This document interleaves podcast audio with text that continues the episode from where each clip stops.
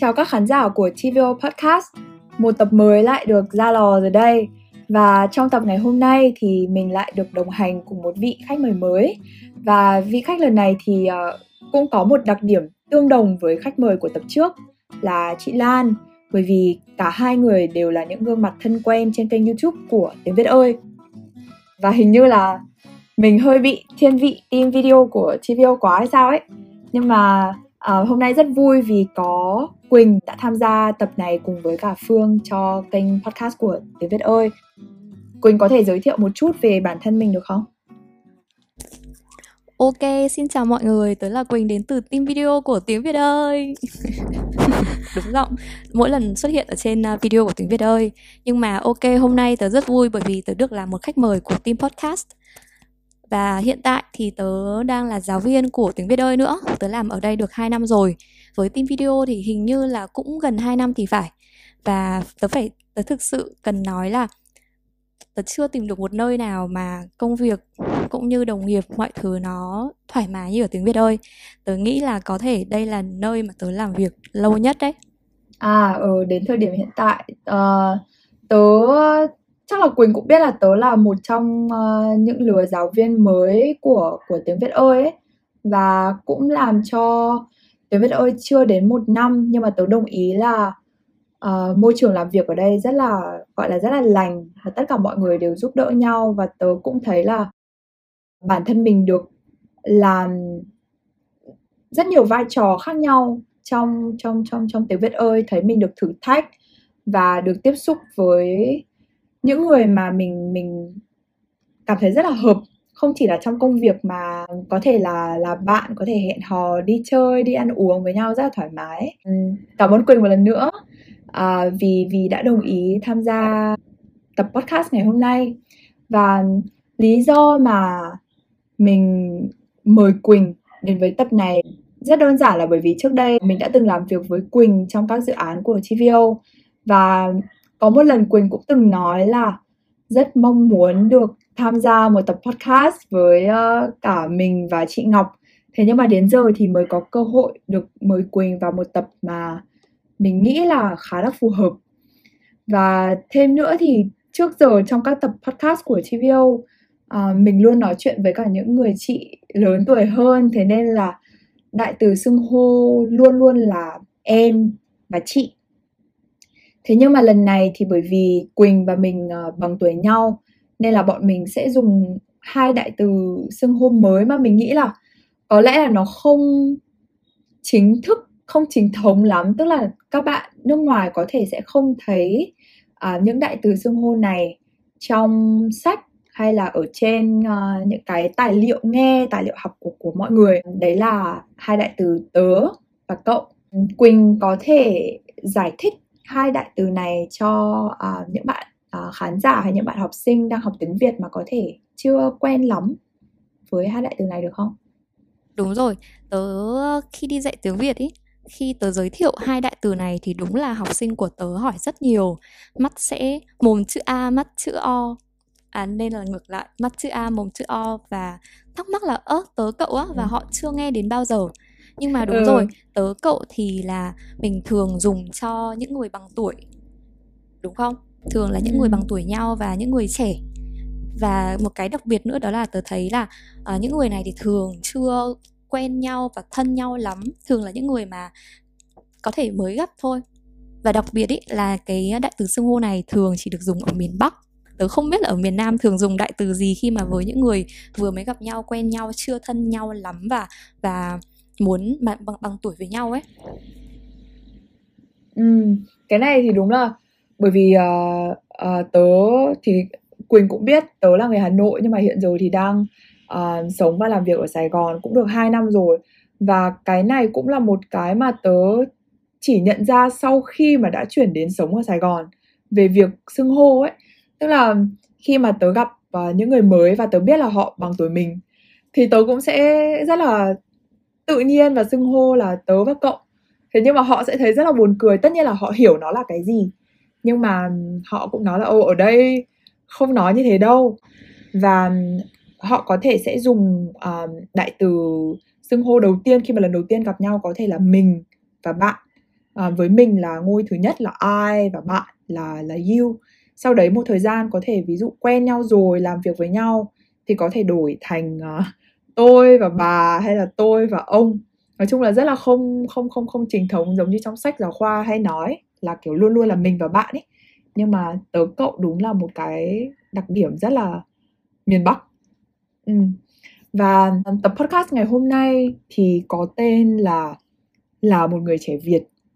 Và bọn mình trong tập này sẽ muốn trả lời một câu hỏi mà thật sự là sau một thời gian dài đi dạy tiếng Việt, sau khi tiếp xúc với rất là nhiều người đến từ nhiều văn hóa khác nhau, và mọi người có hỏi mình và cũng làm cho mình nghĩ đến câu hỏi là một người trẻ Việt có nghĩa là gì? Điều gì làm bạn tự hào là một người Việt, làm bạn khác biệt với những quốc tịch khác? Và cái này cũng là mình suy nghĩ rất là nhiều, trăn trở rất là nhiều, và hôm nay mình muốn mời Quỳnh đến đây với tư cách là hai người trẻ Việt và cùng trò chuyện, cùng thảo luận về suy nghĩ của bọn mình và định nghĩa của bọn mình về câu hỏi này. Khi mà mình nói về việc là một người trẻ Việt, với cậu điều đấy có nghĩa là gì? Là một người trẻ Việt có nghĩa là gì?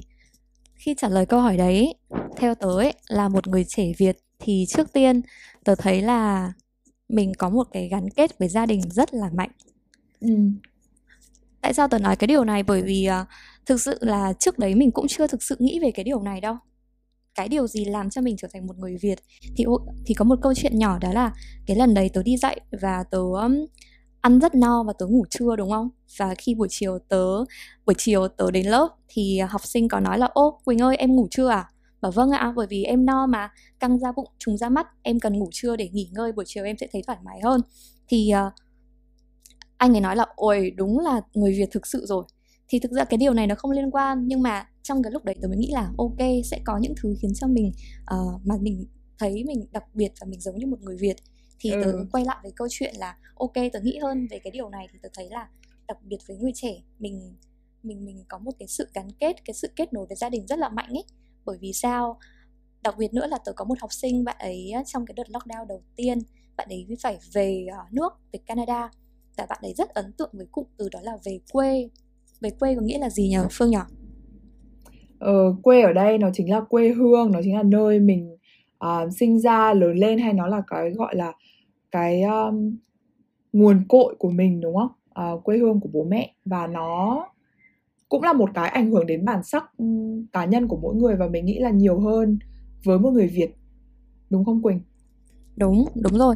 Đấy là lý do mà thường dù mình có đi xa, đi tận đâu, dù ở phương trời nào thì mình vẫn luôn luôn mong muốn được về quê, được trở về nhà ấy. Thì đặc biệt với người Việt Nam, bọn mình có một thói quen đó là đến ngày Tết ấy, thì dù có đang làm gì thì luôn luôn trở về nhà để chuẩn bị nấu ăn, dọn dẹp nhà cửa. Cái cảm giác đấy nó rất là đặc biệt ấy, bởi vì mình cảm giác là mình đi xa, mình trở về, mình trở thành mình được quay lại với gia đình và với con người Việt Nam của mình ấy. Tớ thấy đấy là một điều đặc biệt.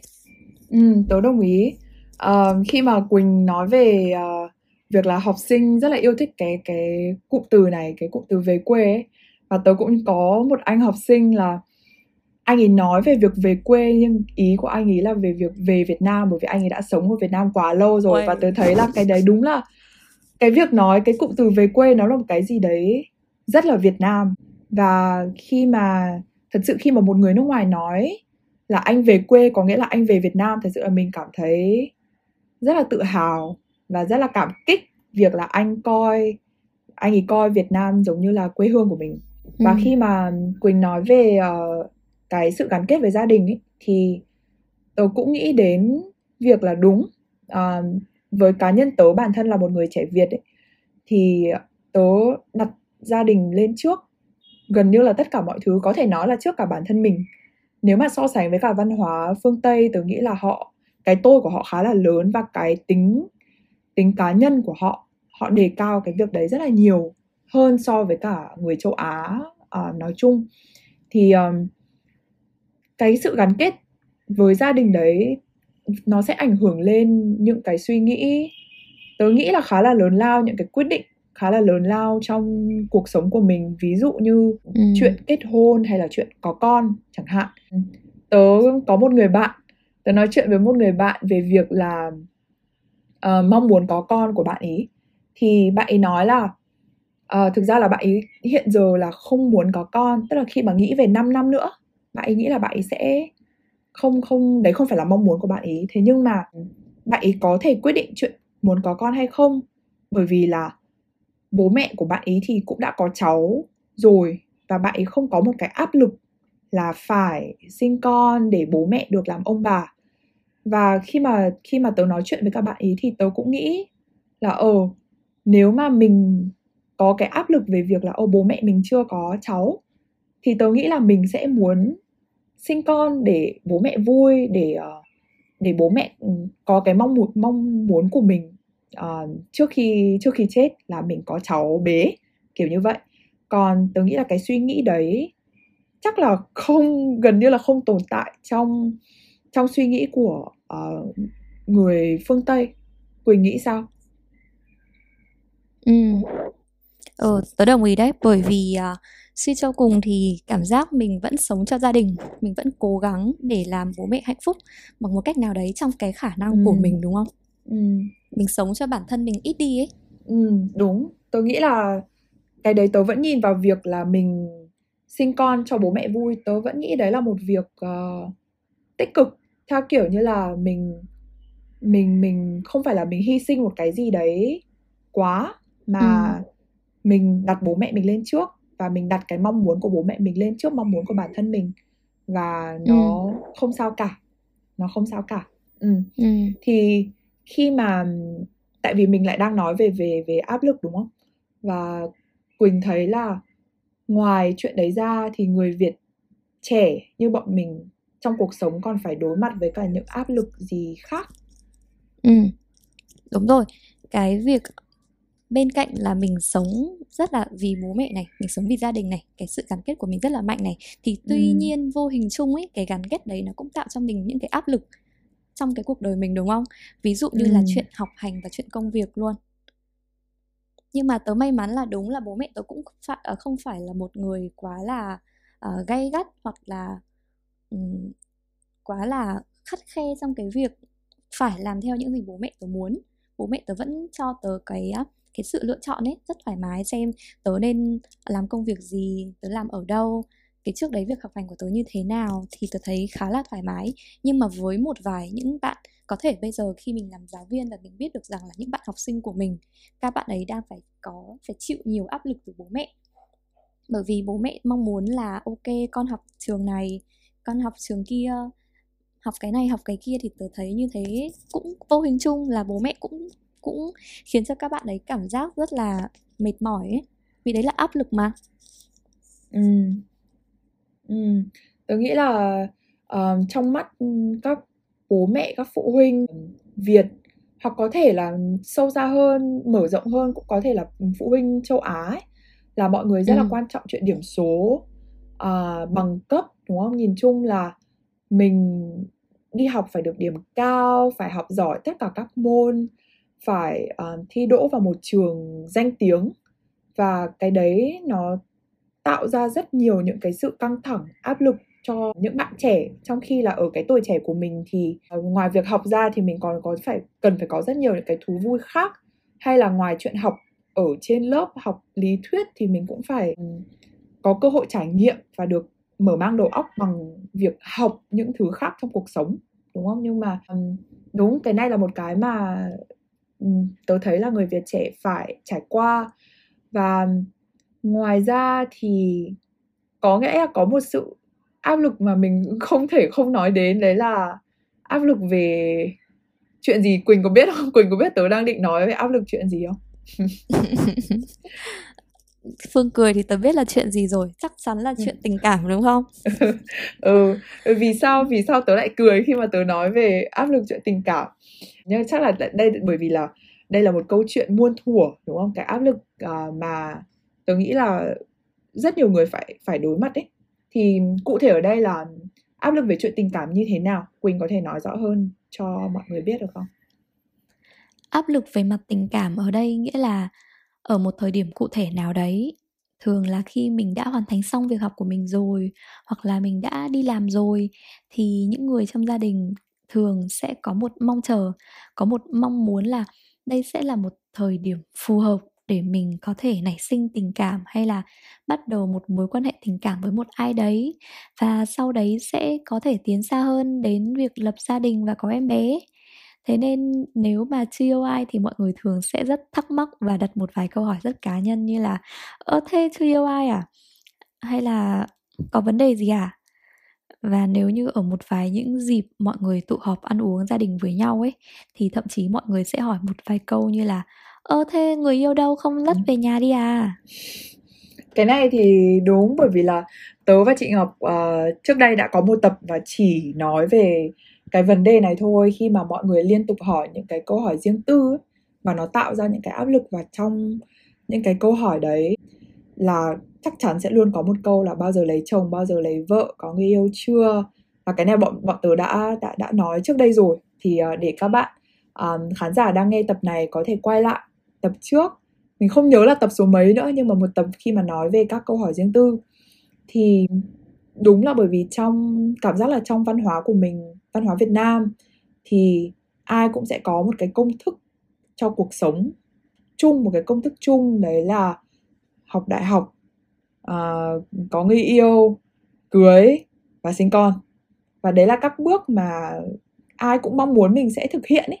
Thế nên là khi mà mình không làm một trong những bước đấy thì có thể là nó sẽ rất là lạ. Ngay cả một việc rất đơn giản như là việc học đại học ấy, khi mà nãy Quỳnh có nói thì tớ có nghĩ đến việc là ở Việt Nam mình cái chuyện học đại học là một chuyện rất bình thường và ai cũng nên làm khi mà nếu mà mình có điều kiện để đi học. Còn cảm giác là ở văn hóa phương Tây thì chuyện học đại học với họ là nó đồng nghĩa với việc là một khoản nợ rất là lớn về tiền học mà không phải ai cũng có khả năng chi trả. Và họ cũng có thể nghĩ chuyện học đại học không thiết thực, và họ có thể đi làm luôn, có thể đi học một cái kỹ năng nào đấy để kiếm tiền luôn ấy. Thì đấy là một suy nghĩ mà tớ nghĩ là Việt Nam mình không có. Và cái chuyện bố mẹ mong muốn con đi học đại học là rất là bình thường. Nó giống như một điều hiển nhiên đúng không? Là cứ học cấp 1 xong, rồi học cấp 2, học cấp 3, lên đại học, có việc làm, lấy chồng, lấy vợ, rất nhiều những cái thứ ở sau đấy. Đúng rồi, và nhiều khi là cái áp lực nó không phải là áp lực chuyện mình phải tìm một trường đại học tốt hay là một cái ngành học mà sau này mình sẽ kiếm ra được nhiều tiền hay là nó phù hợp với bản thân mình, mà chỉ là áp lực là vào được một cái trường đại học bất kỳ thôi, để có một cái tấm bằng đại học là đã là đủ rồi. Nhưng mà áp lực là áp lực đúng không? Tớ nghĩ là không có cái áp lực nào lớn hơn cái nào hay là cái nào quan trọng hơn cái nào, mà nó vẫn khiến cho mình kiểu bị rất là căng thẳng ấy. Thì đấy là khi mà mình nói về áp lực trong cuộc sống. Và còn có một ý gì nữa không khi mà Quỳnh nghĩ về câu hỏi là một người trẻ Việt, cái việc định nghĩa bản thân là một người trẻ Việt, thì nó còn khiến cậu nghĩ đến cái gì? Câu hỏi này vẫn hơi khó ấy, bởi vì khi tớ nghĩ về là một người trẻ Việt thì mình như thế nào, nhưng tuy nhiên có một thứ tớ nghĩ là tớ không thể không nói, đó chính là sự tự hào. Tớ nghĩ không chỉ với người trẻ đâu mà có thể với hầu hết người Việt Nam mình ấy, cái từ tự hào nó rất là hay ấy, bởi vì mình cảm giác có một thứ gì đấy nó sẽ khiến mình rất là vui khi mình nghĩ về đất nước của mình. Cái điều mà tớ nghĩ đến trước tiên đó là tớ tự hào về việc ở Việt Nam có một cuộc sống yên bình, bởi vì không có chiến tranh, không có khủng bố. Sáng ngủ dậy tớ nghe thấy tiếng chim hót, tớ được làm những thứ tớ thích, tớ được nhìn lên bầu trời, tớ biết là hôm nay thời tiết như thế nào, mây đẹp hay không. Những cái điều đấy nó rất là yên bình. Tớ cảm thấy tự hào vì mình được sống trong một đất nước mà nó không có những cái điều mà khi tớ ngủ dậy tớ phải lo sợ về mặt vật chất, về mặt tinh thần như thế. Đặc biệt là với hoàn cảnh của thế giới bây giờ đúng không? Tớ nghĩ là sẽ khiến cho rất là nhiều người nghĩ lại về cái cuộc sống của mình bây giờ ấy, khi mà mình không phải lo lắng về tính mạng. Tức là những cái sự lo lắng của mình, cảm giác nó vẫn rất là gọi là gì, rất đỗi tầm thường thì cũng không đúng, nhưng chắc là rất là nhỏ nhặt so với những cái nỗi lo của những người mà phải sống trong chiến tranh ấy, ở những cái đất nước mà liên tục có khủng bố, nội chiến, hay là những vấn đề sống chết, sống còn. Cái đấy tớ đồng ý. Đấy cũng là lý do mà có rất nhiều người nước ngoài họ muốn sang Việt Nam để nghỉ hưu hoặc là đi du lịch, đúng không? Bởi vì đất nước mình, người Việt Nam mình cũng tạo cho họ một cái cảm giác rất là thoải mái, yên bình ấy. Có một ý khác nữa là mình đang quay lại với cái việc là gia đình hoặc là mọi người tạo áp lực cho người trẻ về cái việc là phải cố gắng đi học, học trường tốt, vào đại học, đạt được nhiều những cái danh tiếng ở trong cuộc đời, đúng không? Thì tớ nghĩ là mặt khác của nó ấy, thì mình cũng tạo ra được một thế hệ rất là chăm chỉ. Mọi người rất là cố gắng, đúng không? Luôn luôn chịu khó để mà làm việc, để mà đạt được những cái thành quả mà họ mong muốn trong cuộc sống của họ. Luôn luôn cố gắng học tập và làm việc. Tớ thấy đấy cũng là một cái điều mà tớ nghĩ mình có thể tự hào. Tớ nghĩ là cái này nó, cái sự chăm chỉ và chịu khó này ấy, nó đã được truyền đời từ rất nhiều thế hệ trước đây rồi. Khi mà tớ nghĩ là thế hệ trước, bố mẹ ông bà luôn luôn nhắc nhở mình, đúng không, là bố mẹ ngày xưa khổ như thế, vất vả như thế, để cho con có một cái nền giáo dục tốt thì con cũng phải như thế nào, cũng phải học như thế nào, phải làm việc như thế nào. Và tớ nghĩ là cái đấy nó gần như là ăn sâu trong cái tiềm thức của mình là một người Việt, và tớ nghĩ nó cũng sẽ lại tiếp tục được truyền đời đến thế hệ sau của con cái mình ấy, và nó sẽ luôn là một cái gọi là đặc điểm tính cách rất đáng tự hào của người Việt ấy. Và tớ cũng thấy là được người nước ngoài, được những người xung quanh nhận ra và trân trọng. Mình đang nói về đặc điểm tính cách, đúng không? Tớ nhớ là Phương có một câu chuyện về cái tên thì nó cũng khiến cho Phương, cho cậu tự hào hơn khi nghĩ về mình là một người Việt Nam nhở? Đúng, cái này tớ với Quỳnh đã có một lần nói chuyện, đúng không? Về việc là ở Việt Nam thì nhất là khi mà cậu đi học tiếng Anh ở các trung tâm tiếng Anh, hay là ví dụ ở ngay cả trong lớp của mình ở trường cũng thế, là mình được khuyến khích chọn một cái tên tiếng Anh để cho tạo ra một cái môi trường nói tiếng Anh thoải mái hơn, tự nhiên hơn, và cũng là khi mà mình ra ngoài gặp người nước ngoài thì giúp cho họ phát âm tên của mình dễ hơn, bởi vì cái tên tiếng Việt của mình quá khó nói. Thì ngày xưa khi mà tớ đi học tiếng Anh và đi các cái trại hè tiếng Anh ấy, tớ cũng có một cái tên tiếng Anh cho mình, và tớ vẫn luôn dùng cái tên tiếng Anh đấy để khi mà gặp một người nước ngoài mới và giới thiệu mình thì họ cũng rất là thoải mái và gọi mình bằng cái tên như vậy thôi. Thế nhưng mà sau này khi mà tớ lớn lên ấy, ở cái độ tuổi khoảng 20, 21, khi mà mình cũng không phải là thanh thiếu niên 15, 16 tuổi nữa, thì tớ nhận ra là cái tên tiếng Anh mà mình chọn cho bản thân mình ấy, nó thứ nhất là nó không thể hiện mình là ai, nó không phải là cái ngôn ngữ mẹ đẻ của mình, và mình chọn một cái tên vì là nó hay nghe, nó hay, nó giống tên của một thần tượng mà mình thích, hay là cái lý do nó chọn tên nó cũng rất là kiểu không có cơ sở, hay là của một người nổi tiếng gì đấy.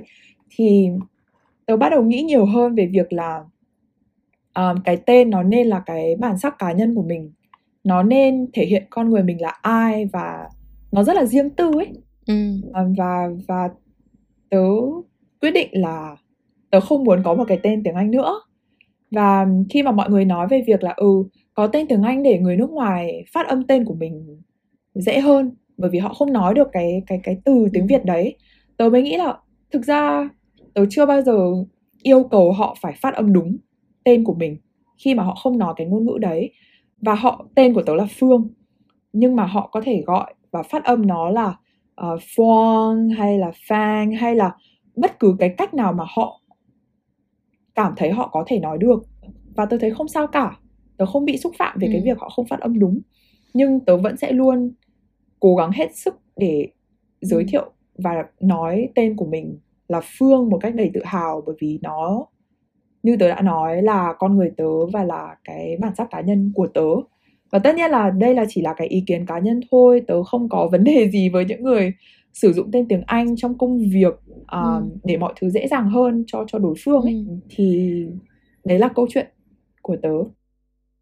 Và khi mà nói về việc làm một người trẻ Việt thì chắc chắn là có những điều mình nhận ra là nó tích cực, nhưng mà đồng thời thì cũng có những điều mà tớ cảm thấy là người Việt mình hay là người trẻ Việt mình có thể làm tốt hơn, thay đổi theo chiều hướng tích cực hơn. Ví dụ như là việc quan tâm đến môi trường này, hay là những cái cách cư xử ở nơi công cộng, về văn hóa xếp hàng, về việc nói to ở nơi công cộng, hút thuốc, vân vân. Cái này thì tớ với chị Ngọc cũng đã từng nói đến ở những tập trước của podcast, thế nên là tớ cũng sẽ không đi sâu.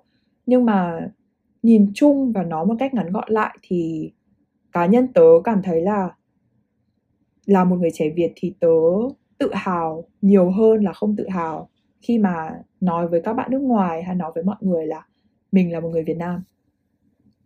Thế thì từ câu chuyện rất thú vị về cái tên của Phương thì tớ chợt nhận ra là một người Việt trẻ, nghĩa là tớ cũng đang cảm thấy rất là tự hào về việc mình đang được nói chính cái ngôn ngữ, chính cái tiếng mẹ đẻ của mình là tiếng Việt.